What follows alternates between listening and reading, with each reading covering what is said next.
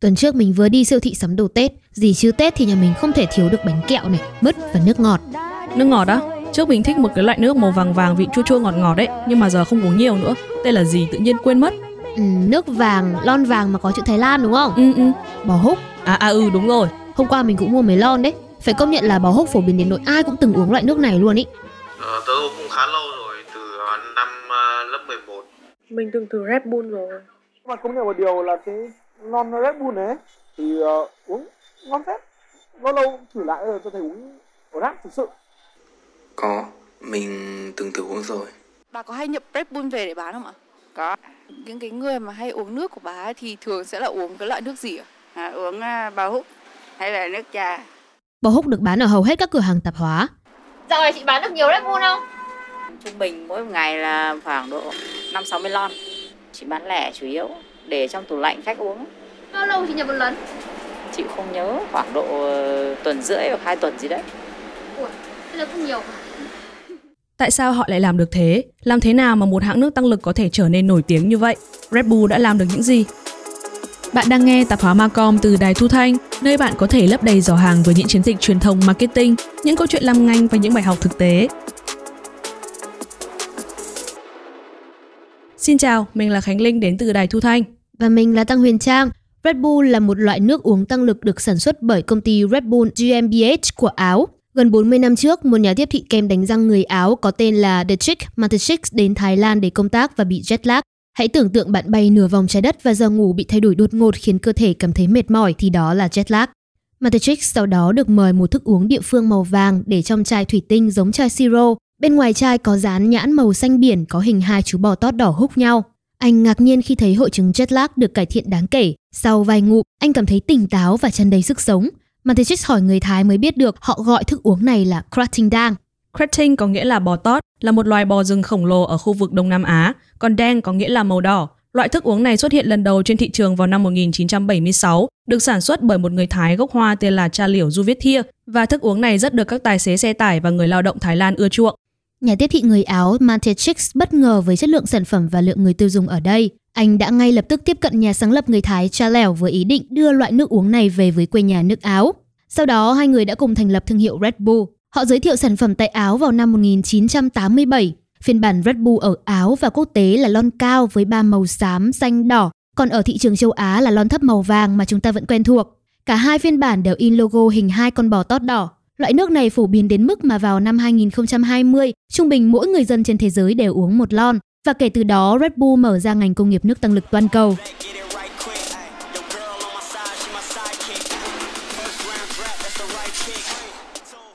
Ngày nay chúng ta có thể thấy Red Bull liên tục xuất hiện tại các bữa tiệc, quán ăn, trường học và thậm chí là ở cả các quán bar. Tất cả những nơi mà người trẻ trong độ tuổi từ 18 đến 35 tuổi thường xuyên lui tới. Thật khó để có thể tưởng tượng một bữa tiệc của sinh viên Mỹ mà không có một lon Red Bull xanh đỏ trên tay. Không dừng lại ở các cá nhân hay các bữa tiệc nhỏ đó, Red Bull còn xuất hiện tại các sự kiện lớn có sức ảnh hưởng toàn cầu. Có thể kể đến đại nhạc hội Coachella được tổ chức mỗi năm một lần, mỗi lần kéo dài 2 tuần tại thung lũng Coachella nước Mỹ. Đây được mệnh danh là sự kiện âm nhạc đắt đỏ nhất thế giới. Có rất nhiều tên tuổi lớn trong giới âm nhạc đã tham gia như là Justin Bieber hay là Blackpink. Năm 1999, Red Bull về Việt Nam với phiên bản lon thấp màu vàng. Người Việt gọi đây là bò húc và coi đó là một món đồ uống tinh thần. rồi người lớn bây giờ vẫn còn uống luôn tại vì kiểu họ kêu là uống nó rất là sảng khoái tinh thần không gây buồn ngủ nữa ba mẹ rồi ông bà hay là cô chú anh chị đó Bò húc có mặt trong các ngày lễ quan trọng của người Việt. đám giỗ đám tiệc thì thường hay có này lắm hoặc là trong mấy dịp lễ tết đãi khách đồ nè nhà mình vẫn dùng bò hút Chị thấy lễ hội thì họ vẫn uống này. Hoặc là khi mà bạn bè tụ tập là họ cũng vẫn uống đấy. Thậm chí có lúc bò húc còn phổ biến hơn cả Coca-Cola. rồi mấy đứa nó trong xóm thì đương nhiên là nó sẽ thích bò hút hơn rồi tại vì nó bắt mắt hơn mà Ờ, Coca-Cola thì màu đen hoặc là mấy loại nước khác màu trắng rồi á, nó không hấp dẫn bằng Người Việt Nam thường quen thuộc với lon thấp vàng phiên bản châu Á, nhưng hiện nay phiên bản chai siro cũng đã bắt đầu xuất hiện ở các siêu thị và cả lon xám xanh đỏ nữa. Ừ, tuần trước lúc đi mua đồ Tết ấy là mình cũng thấy đấy. Mình vào siêu thị và đứng trước một tủ lạnh có kính này, cao khoảng mét 6 ngang đầu người. Trong tủ bày rất nhiều các loại nước tăng lực và mình nhìn ngay ra một lon thấp màu vàng. Red Bull đây rồi. Này xem kỹ chưa? Gần đây có một loại nước tên là Hồ Văn, cũng là lon thấp màu vàng nhưng logo lại là hình con hổ. Nhìn từ xa trông chẳng khác gì Red Bull luôn. Không, mình xem kỹ rồi, chính xác là Red Bull lon vàng mà, giá bán là 13.000 một lon đấy. Đi một đoạn nữa thì mình lại thấy một kệ hàng nước tăng lực không được để trong tủ lạnh. Kệ cũng cao đến khoảng đầu người. Ngay tầm mắt mình nghĩ thì bày rất là nhiều chai thủy tinh màu nâu đậm này, cao khoảng một gang tay thôi. Trên thân chai thì in hình hai con bò đỏ húc nhau. Mình cố soi nhưng mà không thể nhìn được cái màu nước bên trong ấy. Bò húc phiên bản chai siro đúng không? Chính xác. Mình mua cả hai phiên bản này về. Chai siro cũng 13.000 bằng giá của một lon bò húc màu vàng ấy. Mình còn đi mấy siêu thị để tìm cái lon xám xanh đỏ phiên bản châu Âu ấy nhưng mà mãi không thấy. Cuối cùng thì phải đặt hàng qua Lazada. Ờ, bạn có nhà không xuống dưới sảnh đấy mình đơn hàng Lazada với. Mà phải công nhận là vừa khó tìm mà vừa đắt nhá, tận 70.000 một lon cơ. Hiện tại mình đang ở văn phòng đài thu thanh và trong tay mình là ba phiên bản Red Bull lon xám xanh đỏ của châu Âu này, lon vàng của châu Á và chai siro. Mình sẽ thực hiện một khảo sát để xem mọi người ở đài thu thanh cảm nhận gì về ba phiên bản này nhé.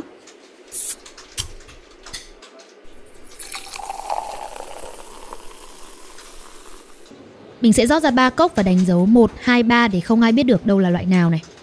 Cốc số 1 là Red Bull lon xám xanh đỏ, cốc số 2 là Red Bull lon vàng và cốc số 3 là chai siro. Và bây giờ mình sẽ mời mọi người thử so sánh các loại nước với nhau và đoán tên từng loại. Đầu tiên thì mình bảo mọi người nhìn vào từng cốc. Cốc số 1 thì là hơi đậm. Cốc số 2 là cũng ờ, nhạt hơn nhưng mà nó có ga nó nổi lên hơn. Cốc số 3 thì là nhạt nhạt hơn hẳn. Đấy, nhưng mà nó ít ga. Cốc 2 là màu cam rất là nhiều ga, còn cốc 1 thì màu nâu nâu đồng đồng. Em thấy màu của từ cốc 1 xuống cốc 3 là từ đậm xuống nhạt. Cốc số 2 vẫn kiểu li ti li ti mấy cái bọt dính ở xung quanh ấy. Rồi mọi người ngửi và uống thử. Ngửi đi. rất là thơm luôn này. Cái là xám xanh đúng không? Mình thấy loại này ngon nhất. Hầu hết thì mọi người trong đài thu thanh đều thấy cốc số 1 tức là lon xám xanh đỏ ấy, phiên bản của châu Âu có màu khá là đậm này, nhiều ga và không có vị ngọt. Khi ngửi cũng không có mùi gì đặc biệt đâu. Mình thì ngay khi mở lon ra đã nghe thấy được tiếng xèo xèo của ga. Khi đổ ra cốc ấy, thì ga nổi bọt một lúc rồi tan gần hết. Thế nhưng mà lúc uống vào thì rất là đậm vị ga. Cốc số 2 là bò húc vàng thấp mà người Việt chúng ta vẫn rất là quen thuộc. Cốc này thì có màu vàng nhạt hơn so với Red Bull phiên bản xám xanh đỏ. Nó có ít ga hơn này và vị thì khá ngọt. Khi ngửi thì sẽ cảm nhận được mùi chua chua ngọt ngọt rất là dễ nhận ra rồi. Còn cốc số 3 là Red Bull phiên bản chai siro. Kể từ lúc mình mở nắp chai hay là lúc đẩy ra ngoài thì cũng không hề có một chút ga nào cả. Về hương vị thì dù màu nhạt nhất nhá, nhưng mà chai siro lại có vị ngọt nhất, ngọt tới mức khé cổ luôn. Hơn nữa phiên bản siro rất là đậm đặc, khi ngửi thì có thể ngay lập tức cảm nhận được vị ngọt đậm sộc thẳng vào mũi. Ừ, cái xám xanh đỏ là nhẹ nhất. Ừ, cái này nó thơm hơn, cái này nó, nó thơm ngọt hơn. Giống giống này, còn cái này thì lại Cái siro thơm thơm kiểu thơm kiểu ngọt ngọt ấy, thơm kiểu rất là dễ chịu. Kết quả thì hầu hết mọi người ở đài thu thanh đều đoán ra được cốc đầu tiên, cốc có màu đậm hơn và có nhiều ga ấy, là Red Bull xám xanh đỏ. Còn lại mọi người rất là dễ nhầm lẫn giữa Red Bull vàng thấp này và chai siro do vị của hai phiên bản này khá là giống nhau. Red Bull xám xanh đỏ 70.000 đắt nhất thì chả dễ nhận ra, còn hai phiên bản kia đều 13.000 thì nhầm lẫn là phải rồi. Mà trong khảo sát thì một cựu du học sinh cũng nói về Red Bull bên Mỹ. Thực ra ở Mỹ thì anh thấy cái lon xám xanh đỏ cũng là gọi là đắt nhất trong tất cả các loại nước tăng lực đắt hơn Monster các thứ nếu mà tính về ml ấy. Ba phiên bản với ba tính chất hoàn toàn khác nhau, nhưng câu hỏi đặt ra là Red Bull đã làm gì để duy trì một thương hiệu nổi tiếng và được nhiều người săn đón đến như vậy? Cùng đón nghe sau phần quảng cáo nhé. Mày tìm được cái loại bóng nào dùng không cháy thì tao đi thay Bóng đèn sáng mãi không tắt thì cũng có đấy Nhưng mà không mua được đâu. Chiêu trò ép người ta mua điện thoại mới thôi mà. Thực ra là các hãng thời trang cao cấp mới là người quyết định. Không ai có thể cản được họ Và người dùng thì luôn cuốn theo xu hướng. Thần ánh sáng mà lại muốn lấy đi ánh sáng à? Các công ty mới dùng đến một chiến lược kinh doanh Có tên là sự lỗi thời có tính toán. Sự lỗi thời có tính toán là gì? Tất cả sẽ có trong Đầu tiên tiền đâu. Nơi Đài Thu Thanh kể những câu chuyện xung quanh đồng tiền. Cùng đón nghe Đầu tiên tiền đâu trên Spotify, Google Apple Podcast hoặc trải nghiệm ứng dụng Đài Thu Thanh của chúng mình nhé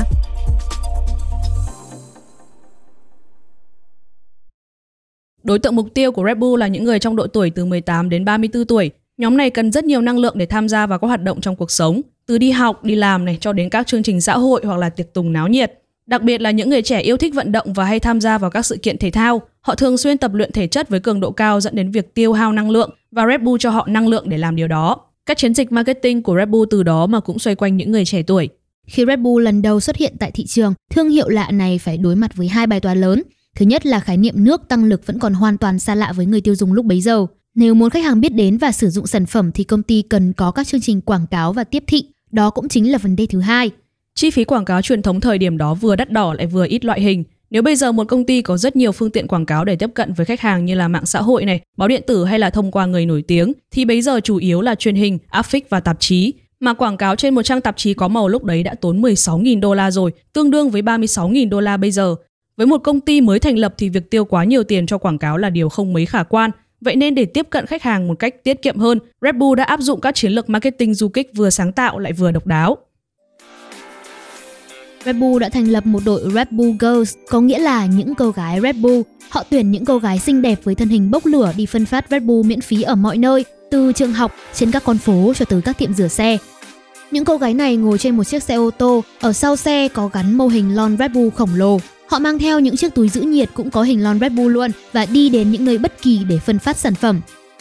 Người trẻ vốn hiếu kỳ nên những cô gái này rất dễ dàng thu hút được sự chú ý của họ và thế là khách hàng mục tiêu càng ngày càng quen thuộc với hình ảnh của Red Bull. Và hãng vẫn tiếp tục chiến dịch này cho tới thời điểm hiện tại. Chưa dừng lại ở đó, nhóm marketing của công ty còn lấp đầy các thùng rác ở thành phố London, nước Anh bằng những lon Red Bull rỗng. Công ty cũng không quên tặng sản phẩm cho các DJ quán bar và để lại những lon nằm la liệt bên ngoài các câu lạc bộ. Đó là những nơi mà sinh viên và nhóm người trẻ hay tụ tập.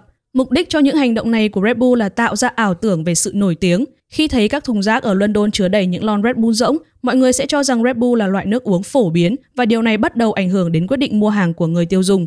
Có vẻ như chiến dịch marketing du kích hồi đầu đã có tác dụng. Red Bull ngày một bán chạy và ngày càng được yêu thích. Năm 1997, hãng quyết định chơi lớn và đưa ra câu khẩu hiệu Red Bull gives you wings. Red Bull gives you wings, tạm dịch là Red Bull cho bạn đôi cánh. Nghe thì có vẻ ấn tượng đấy nhưng không may là câu khẩu hiệu này vấp phải phản ứng trái chiều từ người tiêu dùng. Một khách hàng đã quyết định kiện công ty vì quảng cáo sai sự thật.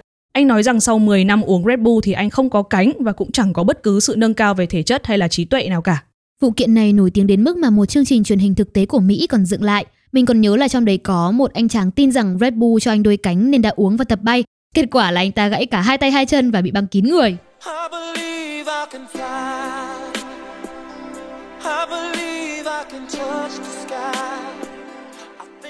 Red Bull sau đó đã dàn xếp một thỏa thuận với những ai thất vọng về sản phẩm. Hãng cho đăng tải một bảng khảo sát để họ lựa chọn. Một là nhận đền bù 10 đô la hoặc hai là nhận mã giảm giá 15 đô la cho lần mua Red Bull tiếp theo và thế là vụ kiện lắng xuống. Và có lẽ để tránh rắc rối tương tự nên Red Bull đã thay đổi câu khẩu hiệu sau vụ kiện trên. Từ wings nghĩa là đôi cánh trong Red Bull gives you wings, thay vì chỉ có một chữ y ngắn thì bây giờ lại có ba chữ. Nhìn khác nhau thôi chứ đọc lên nó chả khác gì câu cũ cả.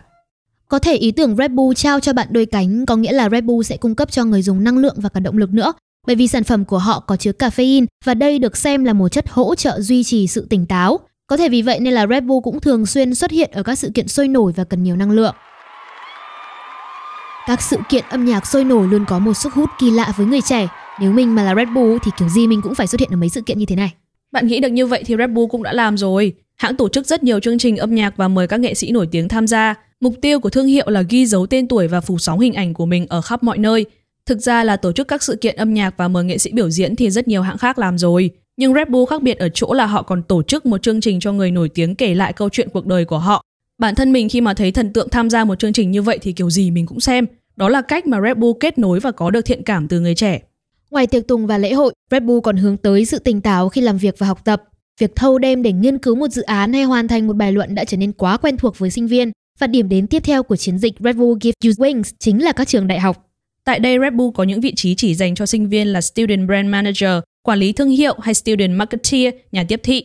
Khi nhận vị trí này, sinh viên có nhiệm vụ thúc đẩy hình ảnh thương hiệu trong khuôn viên trường học, tất cả nhằm mục đích xây dựng niềm tin vào lợi ích của sản phẩm. Họ cũng rất sáng tạo khi quảng bá hình ảnh của Red Bull theo rất nhiều phong cách mới mẻ như là giấu các lon nước vào trong ngăn bàn hay là dán lời chúc lên thân lon vào các kỳ thi. We talk to people about any misconceptions they might have. Chúng tôi tặng Red Bull miễn phí và cho mọi người nếm thử hương vị mới. Ai có thắc mắc về Red Bull thì chúng tôi giải đáp. Mọi người cứ nghĩ rằng chúng tôi không làm gì cả, nhưng thực ra việc gì chúng tôi cũng làm. Nghiên cứu thị trường, hỗ trợ sự kiện, hỗ trợ bán hàng, chúng tôi làm hết. Sales support on premise and off premise.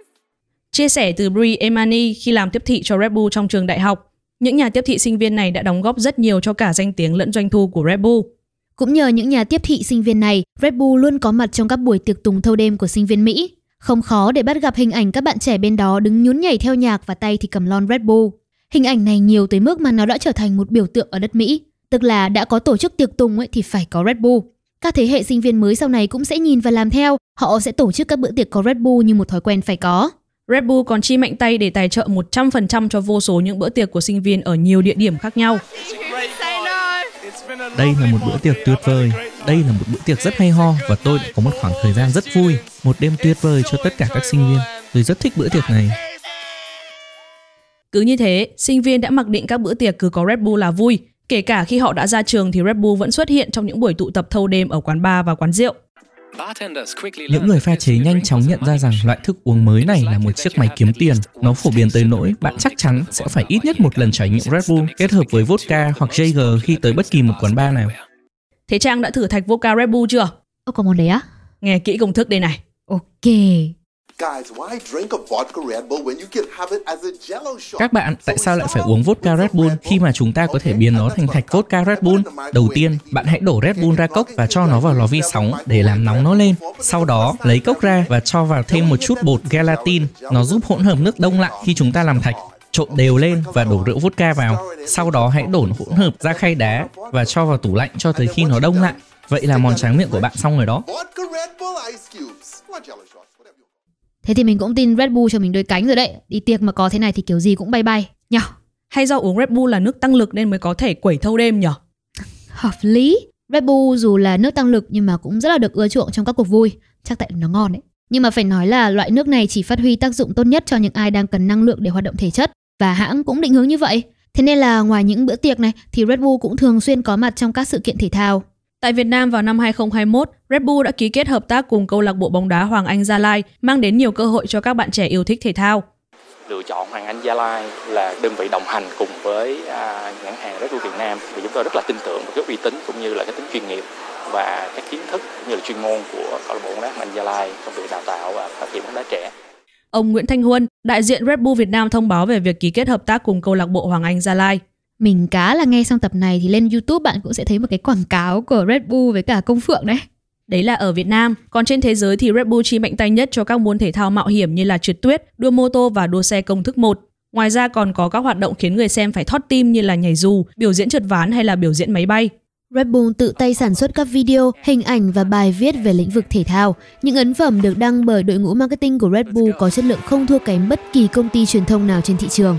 Nếu xét riêng về thể thao mạo hiểm, có thể nói nội dung của Red Bull đang dẫn đầu về độ hấp dẫn và thu hút người xem. Nhưng tất cả những điều đó chỉ là sự mở đầu. Thông qua sự tài trợ và sở hữu các đội thể thao, Red Bull đem đến cho người dùng một trải nghiệm mới sâu hơn so với những cách làm marketing truyền thống. Red Bull không kể những câu chuyện bằng lời, họ sáng tạo và kể bằng hành động. Họ tìm cách thống trị bất kỳ hành động nào mà họ tham gia để thể hiện rằng Red Bull không chỉ là một loại nước tăng lực mà còn là một phong cách sống.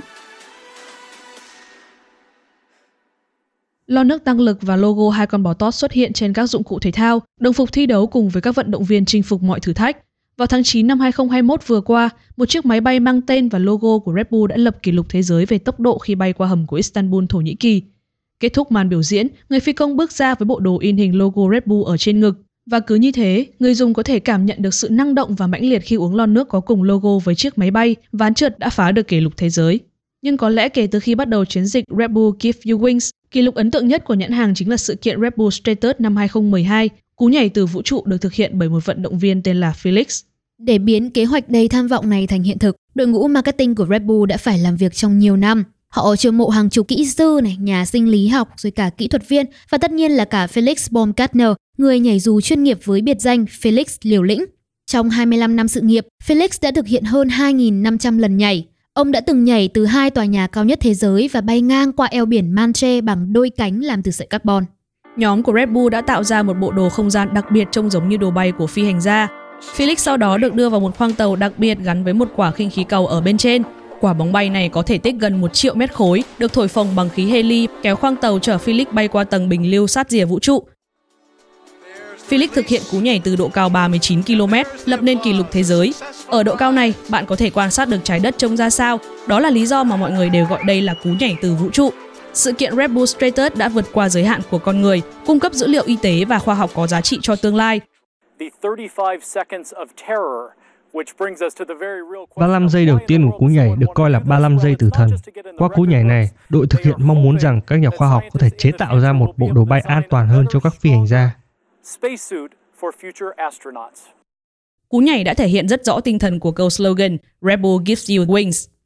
Nhờ có sự kiện lịch sử này, tin tức về Red Bull đã phủ sóng trên các phương tiện truyền thông và công ty trở nên nổi tiếng hơn bao giờ hết. Câu chuyện của Stratus đã thu hút hơn 60 triệu lượt tương tác trên các trang mạng xã hội. Red Bull đã tạo ra một chiến dịch phi thường khiến cho cả thế giới phải chú ý đến. Từ mạng xã hội Facebook, Twitter cho đến những bản tin truyền hình, đâu đâu cũng đều nói về cú nhảy từ vũ trụ này. Kênh YouTube BBC Studio của Anh cũng đăng tải một video về sự kiện. Nếu xem video thì bạn sẽ thấy được bộ đồ bay màu trắng của Felix giống hệt một phi hành gia. Felix ngồi ở cửa khoang tàu nhìn được toàn cảnh của trái đất.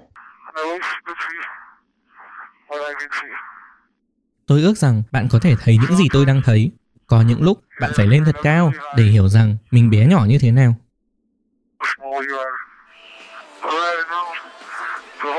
Tôi biết rằng lúc này đây cả thế giới đang theo dõi. Tôi về nhà đây. Felix nhảy xuống, hình ảnh của anh bé dần và biến mất giữa màn hình. Lúc sau Felix lại xuất hiện với nhiều góc quay khác nhau, lúc thì bé tí giữa màn hình, lúc lại nhìn thấy mỗi bàn chân. Phía trước anh là màu vàng của mặt đất và phía sau là màu đen ngòm của vũ trụ. Nhưng trong lúc đang rơi tự do thì tấm chắn kính của Felix bị mờ đi, anh không nhìn thấy gì cả. Tôi không nhìn thấy gì cả, màn kính bị mờ lâu quá. Chết mất thôi.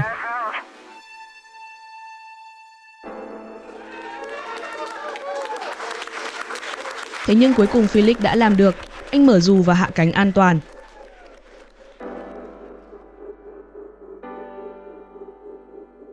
Video của BBC đã thu về hơn 100 triệu lượt xem, hơn 2 triệu lượt yêu thích và hơn 150.000 lượt bình luận. Hầu hết các bình luận đều thể hiện sự ngạc nhiên về cú nhảy này. Và quan trọng nhất là doanh số bán hàng của Red Bull cũng từ cú nhảy này mà tăng mạnh. Chiến dịch marketing mạo hiểm này đã thu về nguồn lợi nhuận khổng lồ là 500 triệu đô la Mỹ, gấp 17 lần chi phí tổ chức ban đầu. Trong 6 tháng kể từ cú nhảy vũ trụ, doanh thu của hãng tại Mỹ tăng lên 7% và cán mốc 1,6 tỷ đô la Mỹ. Sự kiện Red Bull Stratus đã khiến cả thế giới trầm trồ không chỉ về độ mạo hiểm mà cả khả năng chịu chi. Nhưng nhắc đến độ chịu chi của Red Bull mà không đề cập tới giải đua công thức 1 ý, thì quả là một sự thiếu sót. Stratus chỉ là một sự kiện ngắn hạn, còn bộ môn đua xe thể thao công thức 1 mới là sự đầu tư dài hạn của hãng và họ đã liên tục đầu tư vào giải đua này trong suốt hai thập kỷ qua. Xe đua công thức 1 là như nào nhỉ? Xe đua công thức 1 là cái xe mà mọi người hay gọi là F1 ấy.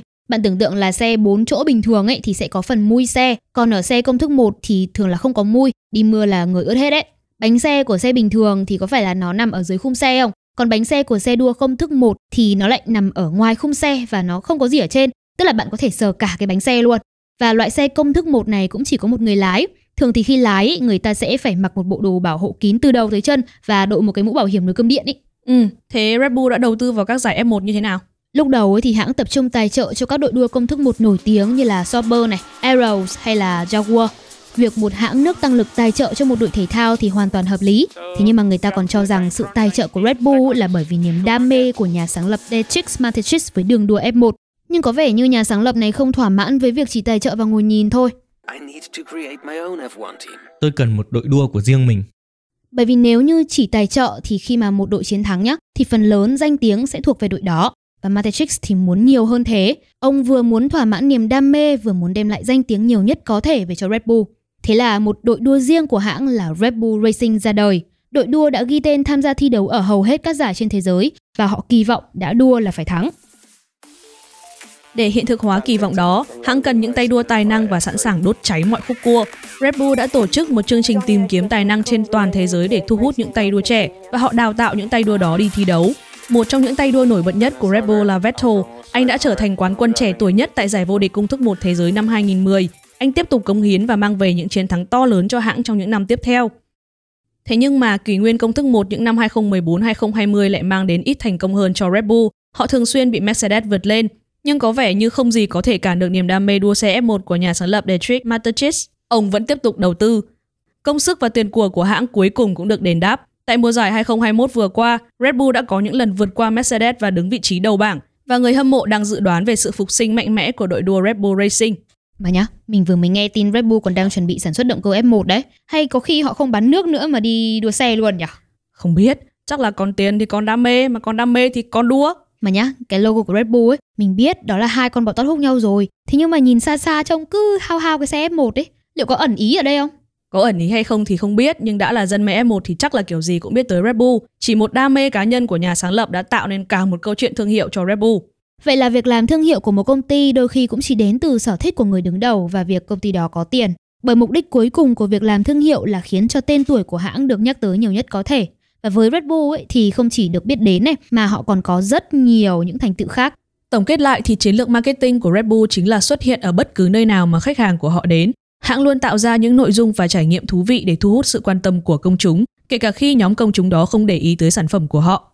Red Bull không bán sản phẩm mà họ bán những câu chuyện. Ngay cả trang web của công ty cũng tập trung hoàn toàn vào các nội dung truyền cảm hứng, không đề cập đến nước tăng lực, cũng không có quảng cáo khuyến khích mua hàng. Mục tiêu của trang web là truyền tải những câu chuyện thu hút sự chú ý. Dần dần thì sự chú ý này sẽ chuyển thành quyết định mua hàng. Giả sử bạn là một người yêu thích thể thao đi và hay theo dõi các trận đấu thể thao, nếu Red Bull thường xuyên xuất hiện tại các giải đấu này thì cái tên Red Bull sẽ trở nên quen thuộc với bạn. Và khi tìm mua nước tăng lực nhé, cho dù người bán có giới thiệu bao nhiêu sản phẩm đi chăng nữa thì khả năng cao là Red Bull sẽ là cái tên bạn nhớ tới đầu tiên và bạn sẽ chọn nó.